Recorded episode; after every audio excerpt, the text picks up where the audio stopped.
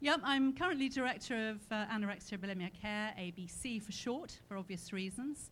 Um, we're a Christian organization that's been um, in operation for 22 years, which is pretty impressive, isn't it? And it's just wonderful to see you all here uh, filling this uh, cafe, which is quite ironic, isn't it?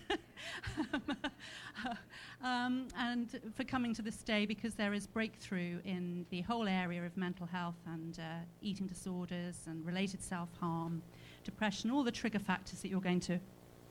Uh, hear about later on. Um, I'm here actually with a, a, a number of hats. I'm, um, I have a background in education. I'm a former teacher and a head teacher and a university lecturer. Um, and I still get to do some university lecturing at the moment, which is fab. Uh, so I'm part time lecturing um, in uh, Bath University on adolescence and coping strategies. Um, and I found myself in the pharmacology department at the moment. I'm a sort of roving lecturer. I'll go whichever department wants me. so I'm usually found in education, uh, sometimes in psychology, and at the moment I'm in pharmacology, which is fantastic because we're training uh, uh, would-be pharmacists to understand what happens to people and their people in people's lives, so that they can not only um, approach the general public better but they can spot signs of, of what's happening in their lives. You know, somebody coming along and buying laxatives, you know, week in, week out, what do they do? Um, and also how to medicate. So obviously, you know, medication, appropriate medication. Um, and we're tutoring a group of uh, research students at the moment who are looking at early onset and early intervention into eating disorders. So um, there we are. My other hat, uh, apart from um, my directorship of ABC, is my mum hat, because I joined ABC and worked with Kate in 2004. Um, because before that time we were a happy, average, normal Christian family who we have. I have three daughters, and oh, nothing was uh, had happened in our lives at all.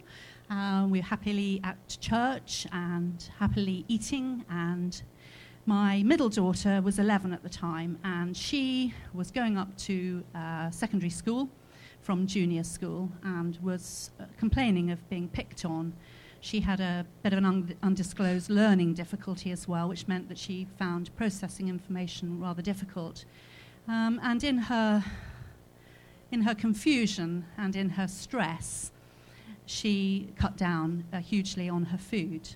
And of course, as a mom and as a teacher, I knew and could see the signs what was actually un- what I was unable to do was to help her um, actually overcome this and to get her to eat properly again.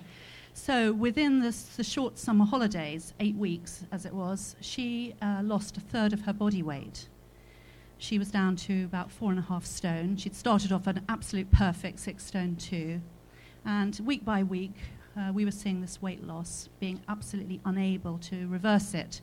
Um, I can tell you that it is uh, impossible to force feed somebody because I've tried it. And what happens is that you get spat at with yogurt and food and whatever, and everyone's crying by then. So you can imagine my younger daughter was completely traumatized by this. She was seven at the time, poor, poor little Liv. Uh, she's now 16 and doing her GCSEs.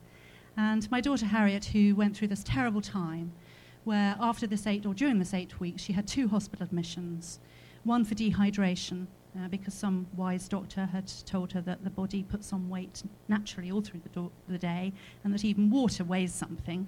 And so, to her small mind, it wasn't his fault, but to her small mind, she thought, well, I want to disappear actually. That's the most heartbreaking thing for any mum to hear, isn't it? You know, that their daughter wants to disappear. So unhappy.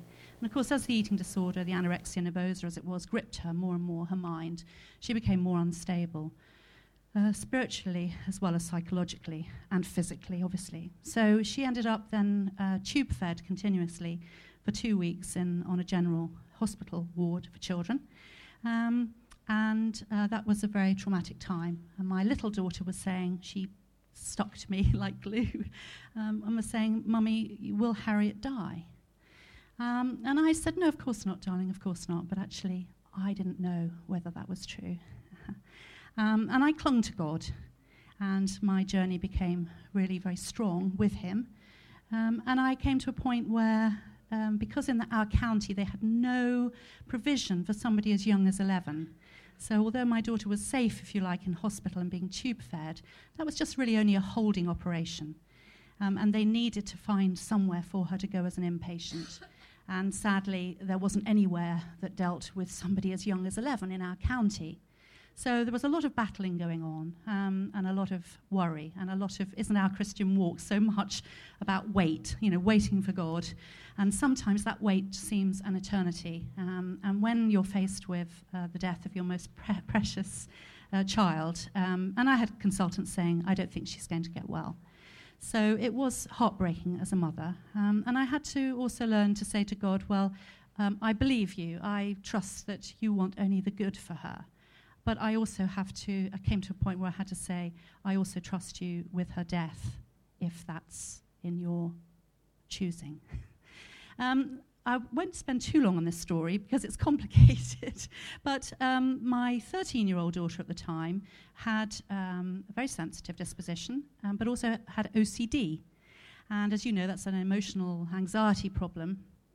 Um, the trauma of seeing her younger sister in hospital and all that went on uh, meant that for some bizarre reason she found that her appetite, well, all of our appetites had gone a bit, um, was, was, was um, something that was troubling her. And although we looked to her pretty quickly to see how we could re- restore her weight, and we did so in, for about a year, um, her weight started to drop. Um, we did very well for a year, but then a set of circumstances occurred, which I won't go into, not because I'm shy, but just because it'd be too long to take out of the talk.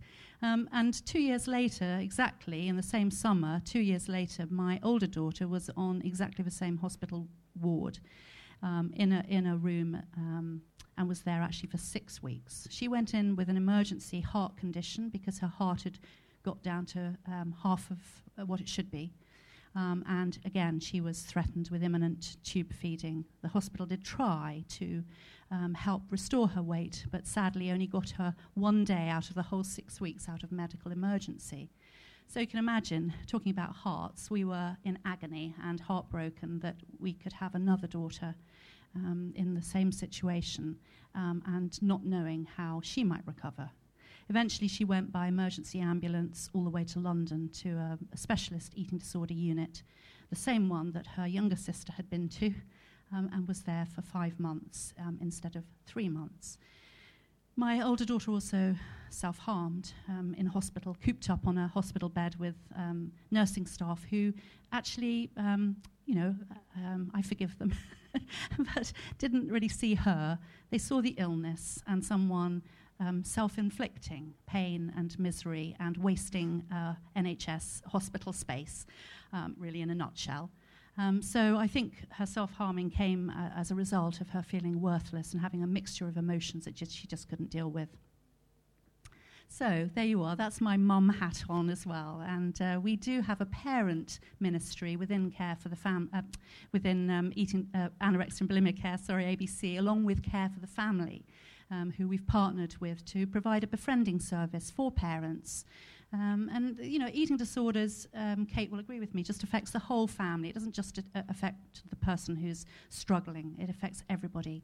Um, uh, and even dads, too. You know, we have a, lo- a lot of single dads who get in touch with us at ABC. So, briefly, let me tell you what ABC does, and then we'll move on to the, the slideshow. Um, and I've got a short DVD for you, which I think will help to get you um, into the mindset of somebody um, who is struggling with, a, with an eating disorder. As I say, ABC is 22 years old this year. Uh, we run uh, national advice lines for anyone who's struggling with an eating disorder, uh, but also for parents and family members, anyone who cares about anybody, who is worried about anybody. So we'll hear from teachers, uh, we'll hear from um, uh, godmothers, we'll hear from uh, counselors, we'll hear from youth leaders. Hey, hopefully, more and more, please. You know, we're here to resource you. So we would, we would love to be able to help you, um, or concerned about somebody. And we also run email helplines, which is very useful for sufferers who are struggling. Our uh, sufferers are not just in the teenage band, although um, you'll know that adolescence is a particularly difficult time, and that's probably why we have so many sufferers who first come to attention then. But we also have people who um, develop an eating disorder in later life, men as well as women um, or also who have had an eating disorder maybe a few decades back, who didn't get the help and the care and the support that they needed, um, and have gone through to be what we hate to call, but we do, longer term sufferers. Um, our oldest sufferer member is in her 70s. And our youngest um, member, who, not a member, but we've been concerned about, is someone who was uh, four or five years old. Now, I, actually, the you know, I know you, you, you grimace at that quite rightly, but those are rare because uh, eating disorders are defined really as anorexia, bulimia, um, anorexia, bulimia, and eating disorders not otherwise recognized. There are only three main types of eating disorders, but actually the diagnostic criteria is going to be widened shortly um, to probably include anxiety disorders. And um, a lot of young children tend to have more anxiety disorders that can quickly become um, symptoms of anorexia nervosa. But food phobia or food avoidance emotional disorder is, is, is often at the start, really, and leads into um, anorexia nervosa. So we mustn't forget people who um, have high anxiety or have reason to become very anxious and then actually can't eat for some reason. And they fall within our remit, remit as an organisation. Uh, so, what else do we do? We have a befriending service for uh, people who um, are struggling with an eating disorder themselves. So, people in their 20s, 30s, 40s, 50s are befriended by someone who has been there already but has gone through to recovery. And that's a fantastic service. We support about 100 people at any given time. We have 45 volunteer um, members of, of our staff, and we just couldn't operate without our volunteers um, because we're a small organisation that rather punches above its weight. So um, if anybody feels led to uh, offer their support, we, we could really do with it. And it's just lovely to think that you know you will be going back to your churches and your places uh, of work and spreading the word a little bit in your area about ABC and what people you know can expect, the support and the help that they can get from us. So uh, we also work closely in a partnership with lots of other organisations. For instance, we've um, developed some guidelines for gym managers because you can imagine that uh, you know it is a problem. People over exercising and being very underweight threaten you know their heart. What happens if they collapse on a running machine? You know poor gym manager said oh i don't know we don't know what to do. What should we do morally? What should we do legally? So we've worked with them uh, the whole fitness industry to um, develop these guidelines uh, as I say, we work with Care for the Family, we work with Mind and Soul, which is absolutely brilliant, um, and, and as I say, real breakthrough. So, enough of that. I shall step aside and we'll have a. Uh, forgive me, some of you probably know quite a lot about this already, but it's really hard, isn't it, to judge the, the level of knowledge. So, you know, uh, if I see you nodding asleep, then I'll put the, the DVD on. Uh, I might also think that I can whiz through a bit faster. You probably know quite a lot about this. So, thanks to Kate. thanks, Kate. Okay, very, very quickly, there's such a lot of uh, stigma uh, still, mis- misconceptions and perceptions about what eating disorders are. I can't tell you how many times Kate and I have been at conferences and had people coming up and patting their stomach and saying that they have an eating disorder or uh, they, their wife has an eating disorder because she can't eat gluten, you know, and we think, oh no, that's not actually an eating disorder. That, but uh, there we go. So it, it's not just that, of course. It's really about the, the these illnesses um, being perceived as uh, self-inflicted. Um, also, someone, as you can see, who perhaps is, in, is, very controlled, or people will say to me, oh, it's all about control. Well, actually, eating disorders is a lot about control. Um, for, for some people, uh, eating and food is the only thing that they feel they have any control over in their lives.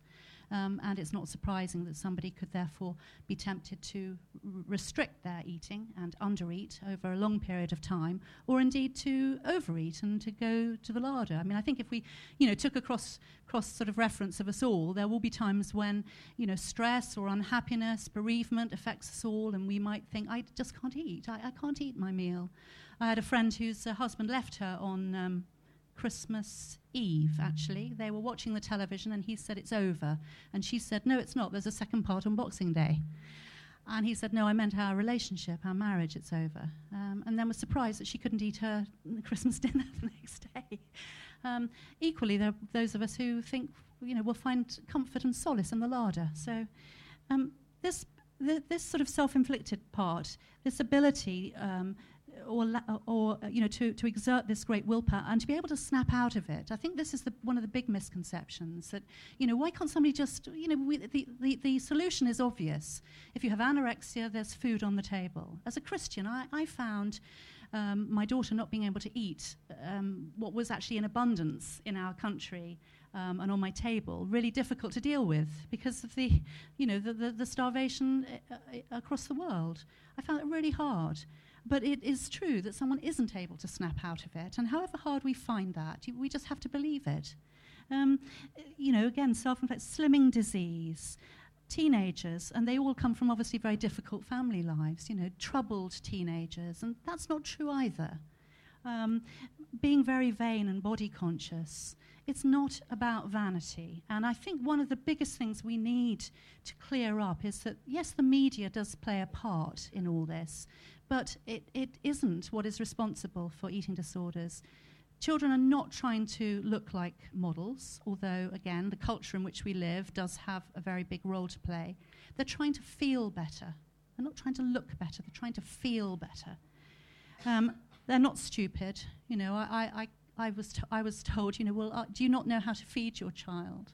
Well, yes, I do. The trouble is she doesn't want to do it, and I can't seem to make her. Yes, um, I know every food plan there is. I'm a teacher, actually, and um, I'm not ill educated. Well, debatable. Um, so the next slide will show us just a few more of those. Just, you know, again, um, so many people, unfortunately, uh, in church uh, get labeled, you know, um, being selfish. Don't you know your body is a temple of the Holy Spirit?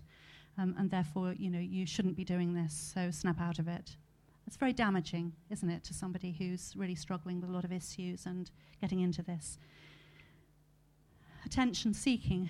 Well, unfortunately, when you see somebody becoming very, very thin, you can't avoid knowing that there's something wrong with them. Nobody should be losing vast amounts of weight or repeated weight over a given time without danger signs being flagged up, should they? I'm sure you know people who have cancer or other really traumatic illnesses where weight loss is significant, and you know that therefore they're ill because they're losing weight.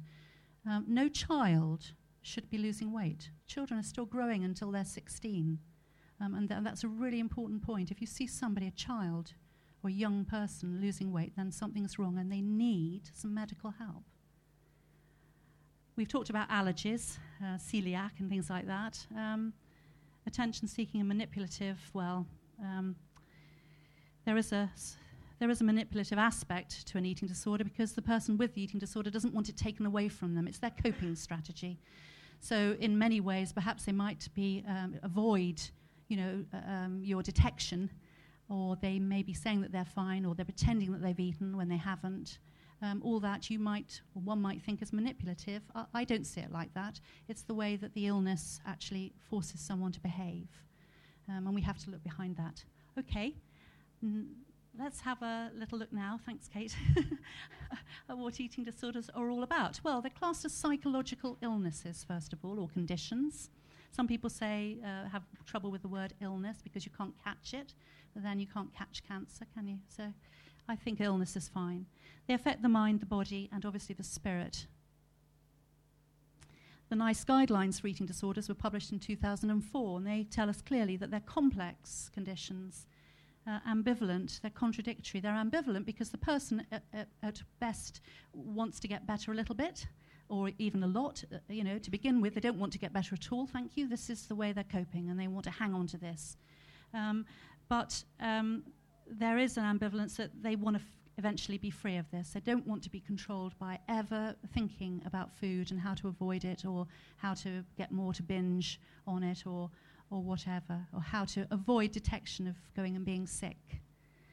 Um, they are short term problems that cause a lot of extra short term solutions, rather, sorry, that cause a, a, lot of other problems, physical problems as well as, as mental problems.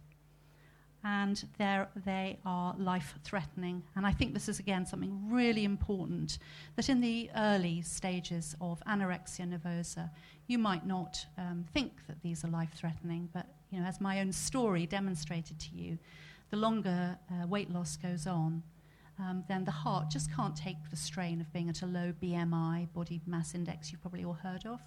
Um, and of course, the mind um, becomes really very dark and deeply disturbed.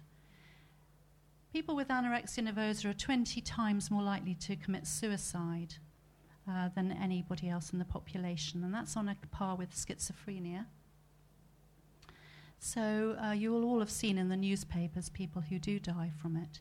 About, very roughly, about a third of people um, with eating disorders will recover and recover quite quickly, actually. The second third go on to linger with it, and it's really difficult and hard. And the last third uh, really struggle uh, long term. And within that last third, uh, statistics vary, but at least 5%, if not 20%, will actually lose their life. So it really is a horrible, horrible illness. Thank you, Kate. We go on to the next one. These are the diagnostic criteria, and you can look these up or come to us on our website and you'll be able to get these. So we don't, you don't need to take them all down, I suppose, but know that we can get them to you.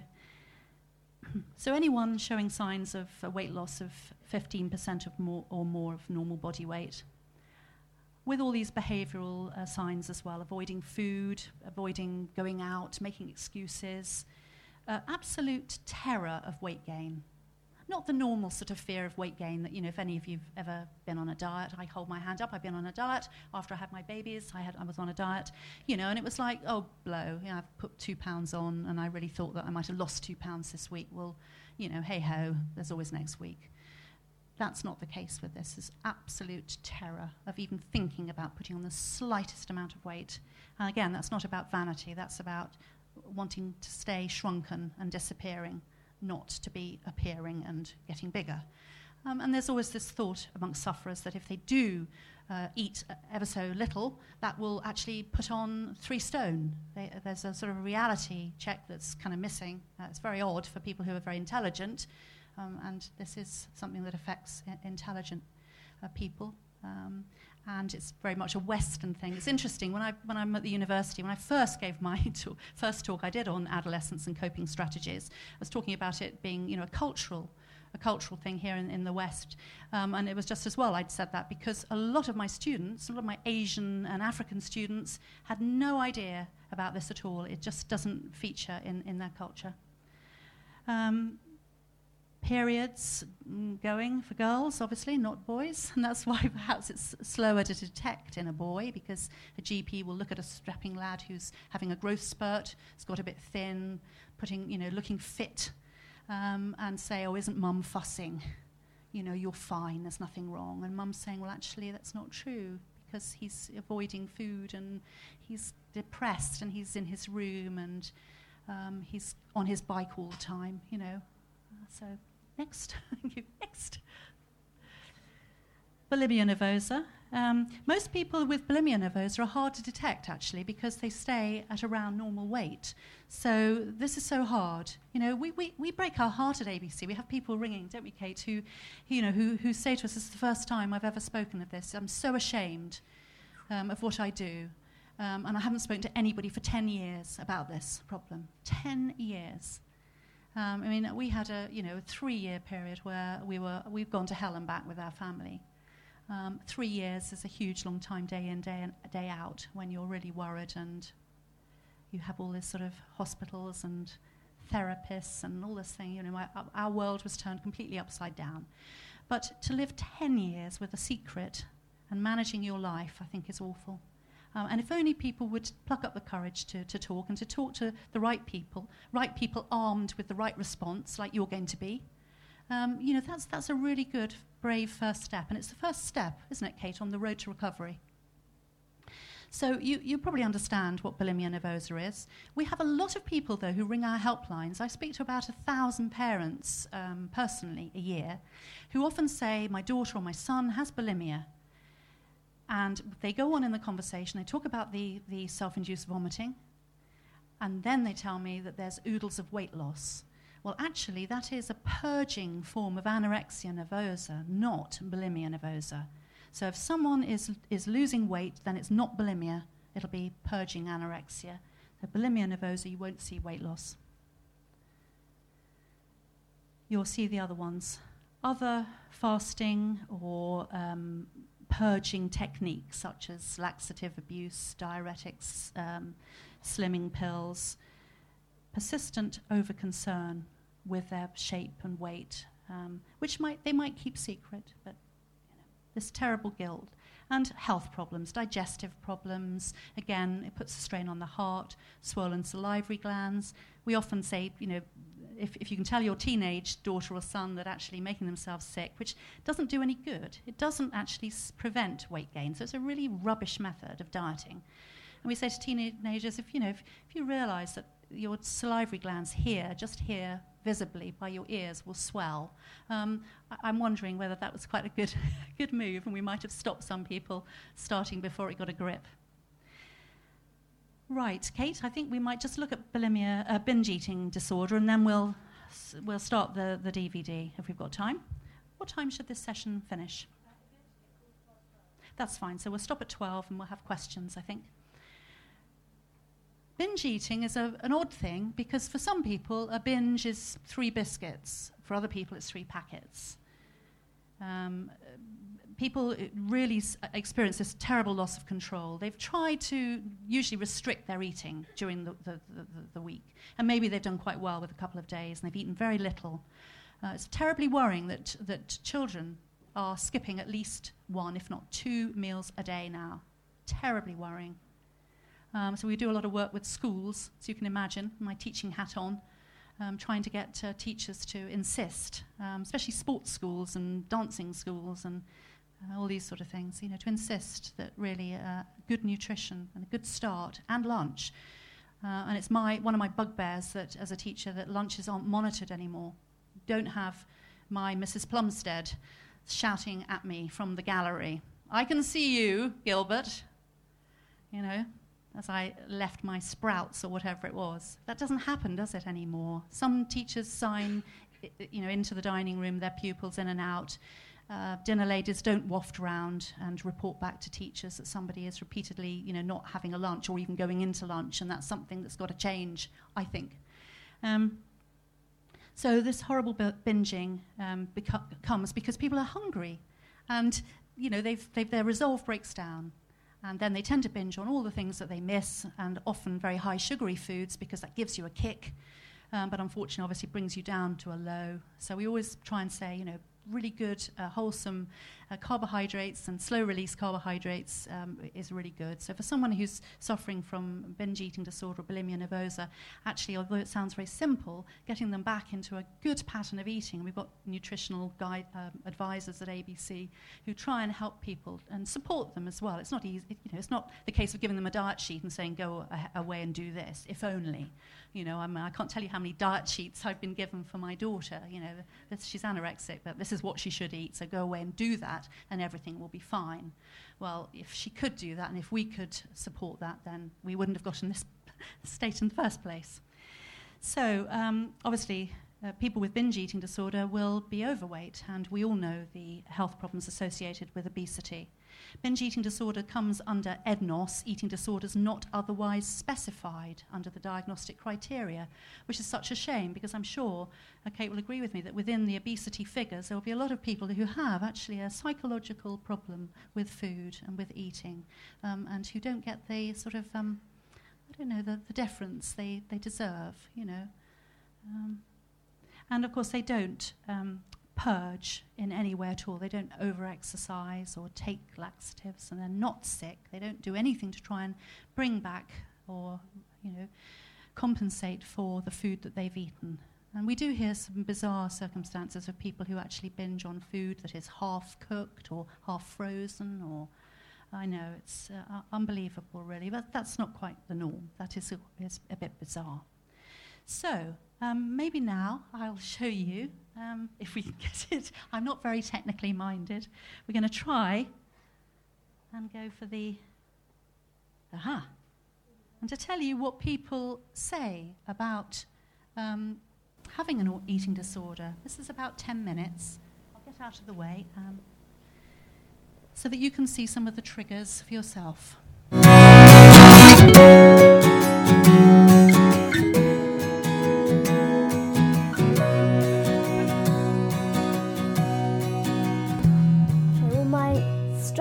Food, I think, went right back to my childhood. And the first time I think I went on a diet, I was about 10 or 11 years old. And um, to start with, I lost a bit of weight and I was a bit more of a sensible size. But then I just put it all back on again. And then another couple of years went, and the same thing happened when I was about 12. And by the time I was 15, um, I decided this was it. I was going to lose weight and it was going to stay off and I was going to be slim and people would like me. And I started cutting out a bit of cake here, a bit of cake there. And then suddenly, from just that little diet, it snowballed and became the whole of my life. Um, I used to keep a diary, and um, I was looking through it the other day, and some of the things I wrote when I was 14 would really break your heart. You know, the things like, please will you help me to lose weight because I can't bear who I look like, and just looking through that going, flipping heck. you know, I was obsessed about what I looked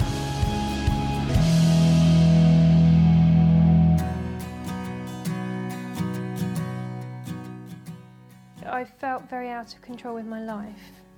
Generally, I didn't really know sort of where I was going. Um, I struggled at school, not necessarily academically, but just as a whole. Um, there were other problems in my family that I found difficult to cope with, and the eating was a way of being in control.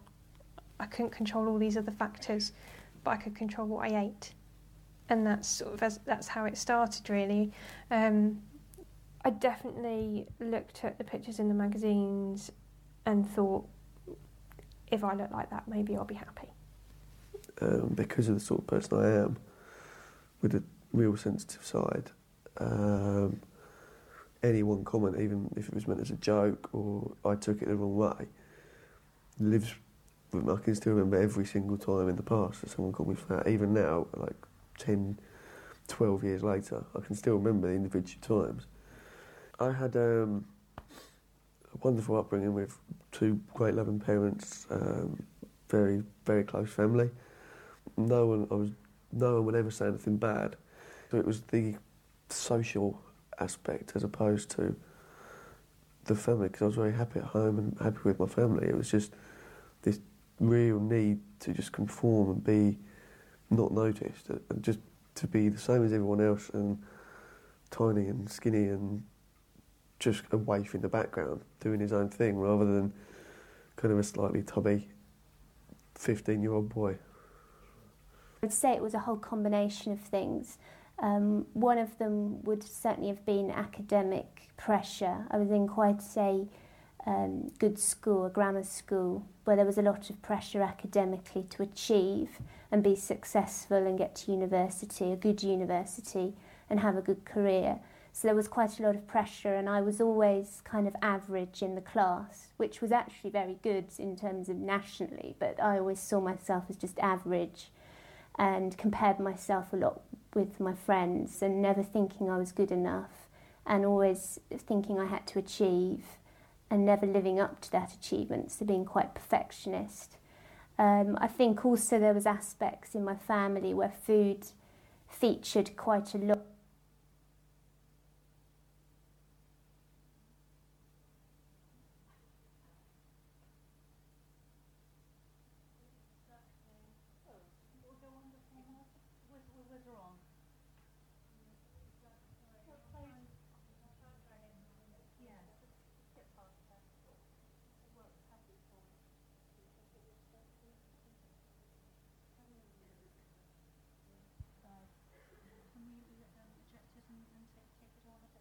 from the beginning. Why don't you carry on and um, I'll okay. see if I can get Oh, uh, well, we'll try and see. It worked perfectly well this morning when I tested it. That's typical, isn't it? Never mind. Um, while Kate fiddles, um, I just like to just pick up then on some of the trigger sort of issues because um, eating disorders are, are, are complex, as, as you know. Um, there are some predisposing factors at play. So there is a genetic combination, a ge- genetic uh, predisposition.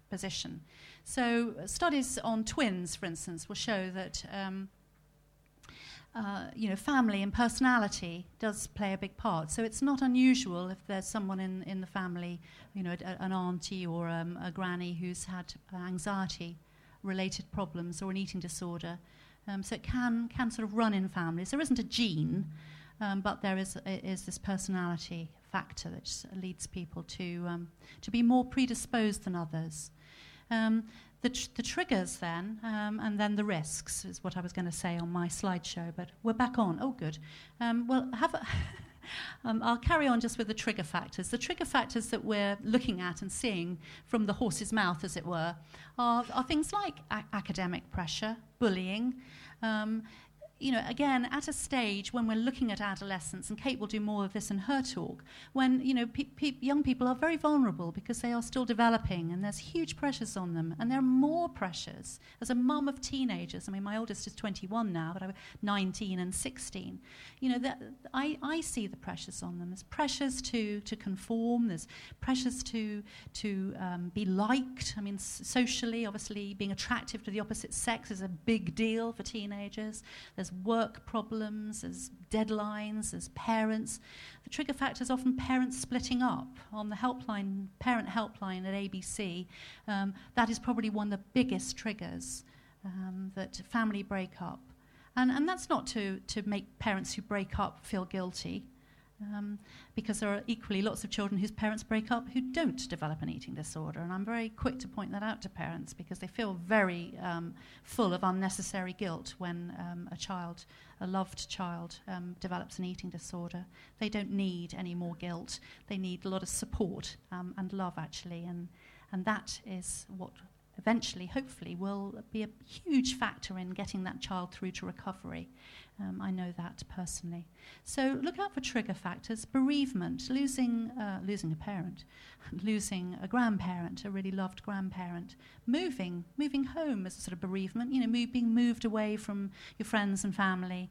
Um, that can trigger um, eating difficulties and, and, problems. As I say, it's the only way for some people to be able to show their distress is, is through their food. And yes, of course, there are equally um, uh, sexual abuse and physical abuse um, that, that are triggers into it. But again, we have to be very careful, don't we, when we're ministering to people, that we don't assume um, that their family is a bad family or a divorced family or um, an abusive family.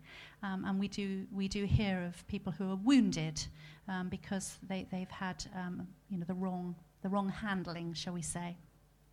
Let's go and let's resume. And I think just I didn't have a lot of self esteem or confidence um, so there was those kind of issues as well. So I think it was a whole a variety of factors that led me to becoming eating disordered. Like it wasn't because of vanity or because you know I wanted to look like a model or you know pe- people in the magazines. It was because I was really sensitive. I was I was only eleven, and um, I disliked school and bullying was a big issue and also exam pressure. Yeah, I just felt quite alone and I you can't really control anything around you at the time, so I thought I'd control my food. My weight plummeted really quickly because I was 11 and you're meant to be growing at that age and you're meant to have a lot more calories than you do when you're an adult. So the weight just came off really quickly and then the space of think it was like 12 weeks. I was in I was in hospital twice, tube fed. Yeah, I was sent to a clinic for, for four months when I was only 11. So at that time, it was a big, big shock. And I didn't expect that to, it to go that far. You know, something that was you know just seen as a diet or something just to make me feel a bit happier went completely wrong and gripped gripped me and changed my whole life. My eating disorder was actually a culmination of a number of things to do with my self image. I didn't like my hair, I didn't like my nails, I didn't like my GCSE grades, I didn't like, you know, the fact that other people were prettier than me. There was loads of things going on. It wasn't just one particular thing. It felt like I was just rubbish. I couldn't do anything and I was ugly and and I used to keep a prayer diary and um, I was looking through it the other day and some of the things I wrote when I was 14 would really break your heart. You know, the things like, God, please will you help me to lose weight because I can't bear who I look like and um, can't bear what, what I, you know, see in the mirror and things like that.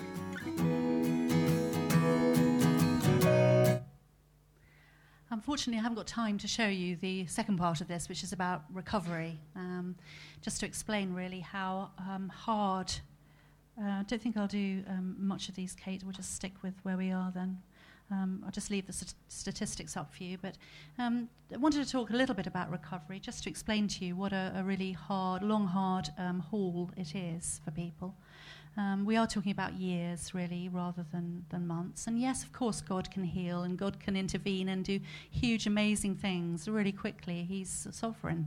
Um, but we tend to find that um, he, His way and His perfect timing is a bit more of a gentle journey and that people do have to, you know, go sometimes through down, right down to rock bottom before they start to rise again. So um, if I can just have a little look and see if I can find, can you just um, go on to the next few slides for me? Can, sorry, I can't see without my glasses. Zip through them. I'm just looking through the last ones, really, what you can do. There's a lot of these. I use these elsewhere. No, keep going. Yeah, okay. Um, obviously, prayer.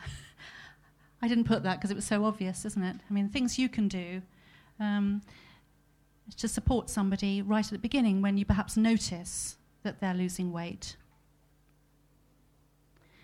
Um, the, the listening, sympathetic ear and the prayer without even bothering to tell them sometimes. Some people sometimes people don't want to be prayed for, or made a big deal about it, but you can still do it. That's so lovely, isn't it? When I come off the helpline, you know, and I've spoken to somebody, um, maybe they're not a Christian because we run the helplines for the general public, I can pray for them.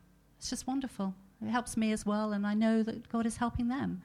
Um, trying to guide tactfully towards opening up um, and to involve family where appropriate and, and professionals. It might be your church leader, sadly, it might have to be social services. You know, we do have child protection um, in place for you know ch- children who, who are at risk, and we also have a, a, a vulnerable adults um, you know policy for people who are at risk.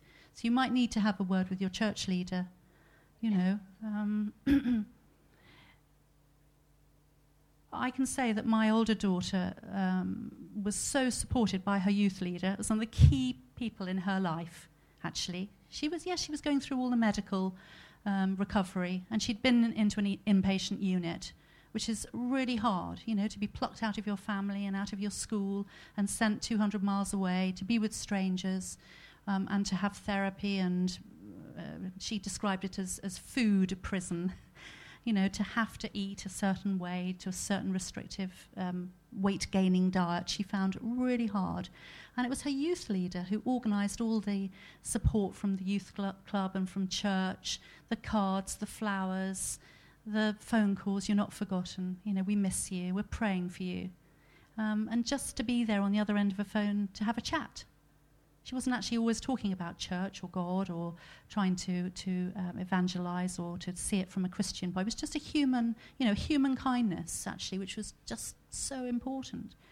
Um, remember privacy, but not complete confidentiality. You know, some of these things you can't promise to keep confidential. If someone's at risk, you do have to break that confidentiality and to talk to your church leader or to consider involving parents. Parents sometimes are slow to notice. You know what it's like when you live with somebody day in, day out? You don't see the changes quite so quickly. You don't see somebody disguising their figure in a baggy tracksuit.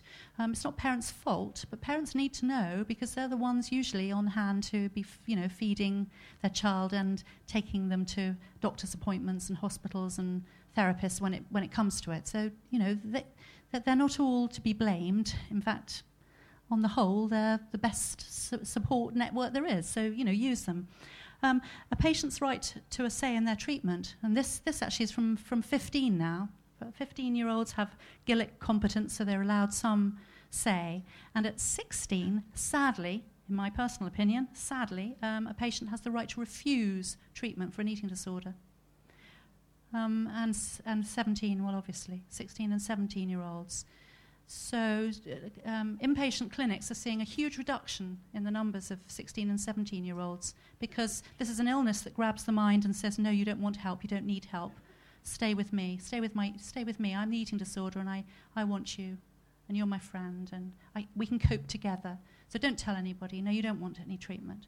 And at 16 now, you're allowed to refuse legally, and it requires uh, sectioning to um, safeguard someone's life and health um, signpost towards trained counsellors. You know, we work very, strong, we, very strongly with the ACC, who are over in the, the, the, warehouse. Which one are we in now? Five? Is this five and that's seven? I've got it confused. Seven. And our stand is in number seven if you'd like to come over and get some information. The ACC are, are there as well. So we do need trained, professional, specialised counsellors where possible. They're, they're, they do not always exist in the region or the area that you need. Um, and know, they're the people who are going to provide the talking therapy um, and get help to get somebody through. But the network of social support and church is hugely important, and I couldn't have done without my church. Absolutely not. Um, set boundaries to your care. You know, if you promise to be with somebody 24 7, actually you can't, can you? And you will know that. I can see you shaking your heads and you're saying, yeah, absolutely. Um, so, because people are very needy. And um, if they don't feel, you know, if they feel they've got somebody in you, they might latch on to you and, and that burdens you. And it, it, it promises them uh, something that's unattainable, actually. So it doesn't match their expectations, does it? So. Um, and you know, we're here. We're here for you, ABC. We, we, we delight in helping uh, youth leaders and church leaders of any kind, or just anybody in the general public who just says, "Look, I'm worried about somebody in my church or my team." And should we just do the what you shouldn't do before we stop for questions? Um, I suppose that's obviously my, my first heart. Don't neglect the need for medical intervention. You wouldn't do any of these things, I'm sure, to judge someone, criticize, or to, to talk about a case you've heard of somebody. Oh, yes. I can't tell you how many people they did say to me, Oh, yes, I knew somebody who had dyslexia once. Said, no, it's not dyslexia, it's anorexia, actually. And um, um, you know, when you start talking about cases you have heard of, what does it do to me? It just makes me um, frightened, worried um, that I've, I've not been heard. You know, this is my story. This is my 11 year old daughter. Um, this isn't actually the person you knew in your church group at your last church who um, sadly, you know, had an eating disorder that got such a grip that she, you know, she died. Or I don't really want to hear that. It's not helpful. So be careful. You know, as Christians, often, uh, un- unfortunately, we make f- people feel they've failed because the inference is, and sometimes it is spoken, and I know you wouldn't do this at all, but, you know, to say to somebody, well, you know, how, how is there some unconfessed sin in your life or in your family? Or, you know, are you praying? Are, are you really praying? I mean, we heard from Ali, didn't we, this morning, that sometimes in deep depression and deep trauma, you don't have time to pray, or, or you know, you're not reading your, your Bible, and you need somebody um, in your church. Uh, my prayer partner was fantastic. She said, Jane, I don't know anything about eating disorders, but I can see, you know, the terrible trauma that has affected you all, and I love you all, and I'm there for you, and I will do anything. I, I will come to the hospital with you. I will stand by you. I will listen to you, but I don't know anything about it. Um, and that alone, I mean, that was a big deal. That was fantastic. She was wonderful, wonderful Christian witness. Um, treatment doesn't necessarily provide recovery. I think that's another big thing. So once somebody's gone off to inpatient care, we got a little bit of the, oh, so that's all sorted now, that's all done and dusted, is it? She's having treatment, that's great, that's ever. Well, actually, as you saw, I think you saw my daughter um, in, in the clip, but she, if we went on to the recovery side, she would be saying to you that actually took her a long, long time to battle this and to feel that she was winning Yes, she'd been refed to a normal weight again, which was the weight she started off at. Um, but for her mind to, to actually catch up with being normal and not being anorexic took a lot longer. Um, and she talks about going to Soul Survivor and having um, the prayer there to really sort of make the difference and make her want to be free at last. But it doesn't come quickly, and I, so I suppose that's another thing to be aware of that, you know, uh, it is going to be often a really long struggle for people to, to come through. Um, and it needs all round support. And yes, well, you wouldn't jump to conclusions about what might have caused it but sadly, people do. um, I had a lovely chap at, at church who um, had a heart condition, and my daughter was in hospital, as you know, with a heart condition brought on by the anorexia. And so we got chatting, and I was supporting him, and he was supporting me, and he was asked to stand up at the front and say a little bit about his amazing recovery, and his surgery was very intricate and very difficult, and God moved mightily in his case, as God did obviously in ours too. So our church leaders wanted us occasionally to sort of stand up and give a progress report, you know. So he and I, we, we felt we really understood each other. And right at the end, when uh, my daughter, my, my second daughter, was back from treatment, he turned to me and said, So, he said, Jane, so what was, tell me, what was all that about then? Was that some silly girl thing? So um, there we go. I hope at speed, I'm sorry it's been so short, we could have done a whole session on treatment, a whole session on recovery, a whole session on profiles, a whole session um, on um, adolescence, which Kate will cover later. But at least I hope um, I've given you a smattering of what we do at ABC and what the problems are there out, out there for us, as this is such a, a growing uh, issue and young, younger and younger children are being affected as well as older people. So we can stop for questions if there are any. Hello, sorry, saw your hand first.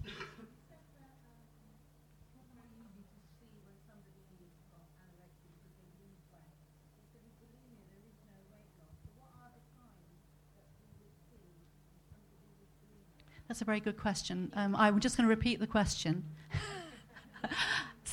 I've done this before.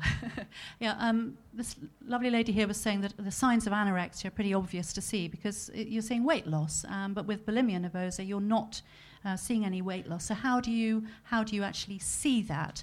Um, it's difficult to see it. I had some signs to look out for, which we might just um, see if we can get back up.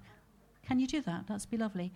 Um, normally, somebody um, will be disappearing. They'll be trying to avoid food quite often. So, if you've got church gatherings where, isn't it true that there's often so much food at church? Well, there is at mine anyway. So, you might be seeing, seeing people avoiding that. Um, they'll be normal, maybe a little bit overweight. Um, they probably will um, disappear to the bathroom. That's a telltale sign, certainly for parents.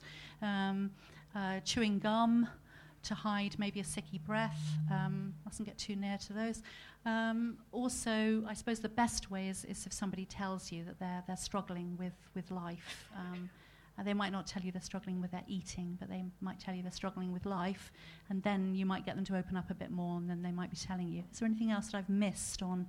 Oh, thanks. Uh, you, you won't look in their mouth and ask to see their teeth, obviously. Um, a lot of throat infections yes, this is something that f- my f- uh, pharmacology students have picked up on.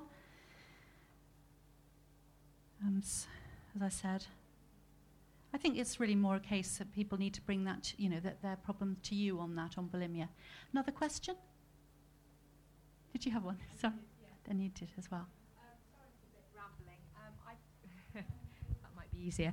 Um, I have quite a few young people in my life who are suffering with eating disorders, and um, I don't know whether this is just in our county, but those who've been through the system, um, as it were, have not only not been helped, but actually had very negative experiences and things have become significantly worse for them.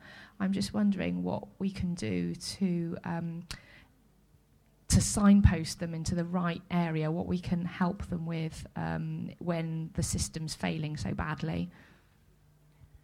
Gosh, we could talk on that for hours, couldn't we? I mean, it's a sad fact that you know the mental health budget is ever diminishing.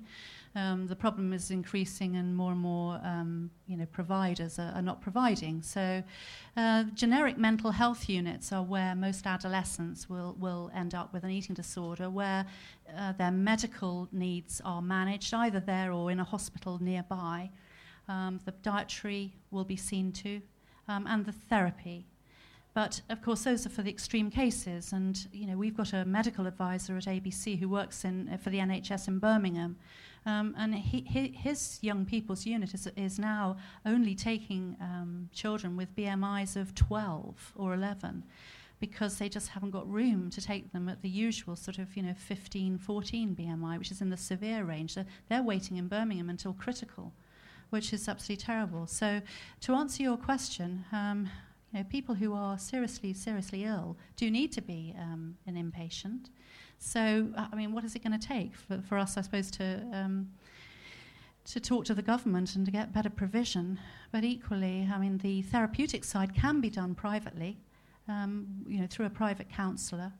Uh, but that costs, doesn't it? You know, private counsellors cost 30, 35 pounds an hour, and in, in more in London, and you're asking someone to do that once a week for, uh, you know, months because 12 weeks isn't enough. You get free GP counselling for about six or 12 weeks if you're lucky, um, and there's often a waiting list. So it, it is a, it is a huge problem, um, you know, and it, it, breaks our heart. We hear people who who've you know children have been to a unit here and a hospital there, and the NHS actually said to one parent last week, "There's nothing more we can do for you," and effectively sent her daughter home to die. Um, so, you know, as a community, as a, as a body of the church, maybe there's something we can do. But um, yes, of course, we can support people, but they do need medical care as well. Just as, you know, eating disorders are life threatening, you wouldn't go through cancer without medical care, um, but you need God as well. Oh, yes. Um, we do have a book, which I'm extremely bad at um, plugging, especially as it's our book. Um, I, I, have a book out actually this week, which I'm so bad at plugging that I didn't even bring with me, called. I'm so sorry. Well, in, in, I have an excuse, but it's too long winded, so I won't go into it. It only arrived this week, and I didn't have time to pack it in because we sent we pre-sent our stuff. It's a mild, lame excuse. Anyway, my book is called The Parent's Guide to Eating Disorders, and it's a practical guide. Um, so it's about suspecting an eating disorder, discovering it, managing it, finding professional help, about recovery, um, it's published by Lion Hudson, but they didn't want a, a, Christian brief. They wanted it to be universal. I think, um, as Rob Parsons says, uh, hopefully you can see God's footprints on the pages, um, but it is for everybody. So I think that will help you. And also, Kate and I have First Steps Out of Eating Disorders, which came out last summer. So it takes me a few months to get round to these things, obviously. And that's aimed at sufferers themselves um, helping to um, really, isn't it, Kate, with the motivation for recovery, really what, you know, what they should be looking at. What does your eating disorder give you, but what does it also take away? So we're trying to guide people towards taking some steps for themselves if they're strong enough to do so, physically and mentally. Um, so that help, might help answer the question. There was another question here. How are your daughters now? Oh, bless you. That's really kind of you. Um, well, the daughter that uh, was 11 at the time you saw in the in the DVD, uh, talking to you about what it was like being an 11-year-old, and if you're very lucky, you can see her guinea pig running around in his run behind her head. Um, uh, so she was 11 and she's now 19, just going to art college next year, which is fantastic. She's um, they've never, neither of my girls ever dropped an ounce of weight after they came back from their inpatient care. Um, thank the Lord. Um, and uh, it was actually at New Wine that uh, Harriet, my middle daughter, uh, said also, I just, I just want to be free. I don't want to be living on calories anymore, Mum. I want to be out on my bike with my friends. Um, and, um, you know, the, the, Lord was really good. It was Soul Survivor later, a few years later, that really sealed it. But it was quite interesting that um, my best friend and her godmother said, Jane, I just, yeah, I just know you, you need to get her to New Wine um, and that something significant is going to happen to her. And actually, her youth group leader, who'd never met her, um, and Harriet looked perfectly normal weight by then, uh, said, I've just had this vision of you blowing out a chocolate cake, uh, candles on a chocolate cake, and saying you're free. So, of course, I burst into tears when she told me. Um, and my older daughter, you can see um, manning the stand for me at the moment. She's now 21. Um, and again, the real sort of hope of recovery, you know, tangible. I wheel her out on these events um, because she's very good at speaking. She's an English undergraduate and she's managed um, university life and looking after herself and eating well. Because once her mindset and everyone's mindset is towards recovery, then why would you risk ever going back and losing that life? I think that's what they would say. So thank you so much for that question. It's really kind of you. Is there anything else before we close? We've got uh, one more minute. Oh, two. Just a, sim- just a simple question, really. You said um, you can't force, if people decide not to eat, you can't force them to eat. What can you do? Besides all the things you've talked about, I'm thinking food now. Um, are you thinking from a parent's um, angle or from the. Because uh, obviously, if you're living alone, you're independent, then you, nobody can really force you to eat. You can have your parents um, still um, trying to support you from afar. We're, we're always very conscious of parents whose children are adult children. You know, we have a parent in her 80s whose child is in their 40s. She's still a mum. You're still a mum, however old your child is. Uh, so we support them. What can you do? Um, well, it's a mixture, really, of. Uh, I think what doesn't work is berating them with all the health risks, and I think it's the first thing a mum tends to do. Um, there are there, a certain firmness with kind of food has has to, has to be in there, although again it's very difficult. Um, you, you, obviously need to take um, advice from a medical expert. We try and uh, help parents to get to see the doctor on their own, first of all, to have a chat about the approach the doctor would take. Um, if it's somebody who's frightened about going to see the doctor, because they usually are, because they fear, fear their eating disorder is going to be taken away from them, or the doctor's going to order them into hospital straight away. Um, perhaps you know going with them, making the appointment, going with them. Sometimes GPs in some areas still make home visits, which is absolutely fantastic. So regular medical monitoring is really important. Some dietary advice. Yes, the GP usually has a dietitian, which sometimes works, doesn't usually, because as I said before, you tend to know what to eat obviously cooking somebody's favourite foods is a, is a good early ploy. Um, rather than you know rather than just dishing up the normal stuff you tend to, to go for that that's that's for younger children really early early um, that early kind of intervention and there's there's lots you can do and obviously you know keep keep praying and keep keep the dialogue open i think is really um, important to find out what's actually at the bottom of it, what's going on for that person. If you can find about that early enough, you can do something. You know, you can liaise with the school if they've got too much pressure on them or they're worried about their exams. Uh, go and see the teacher. Find out what they're eating at lunchtime. Do it early um, rather than later. Um, and, and the motivational tips in this book, you know, are very good to have to be able to talk to the child as well. Maybe their grandparent or a godparent might be a better person to talk to than, than the parents. And I, that's not, to me, I'm not saying exclude parents, but, you know, sometimes there's that special person in the family who can, you know, actually say to your, to, to your son, look, you know, you're not going to make the rugby team um, if this goes on. And sometimes, you know, you can turn things round early. It's true, it does happen. My case is rather extreme. it doesn't always go like that, but it's, it's good to know that that does happen, isn't it?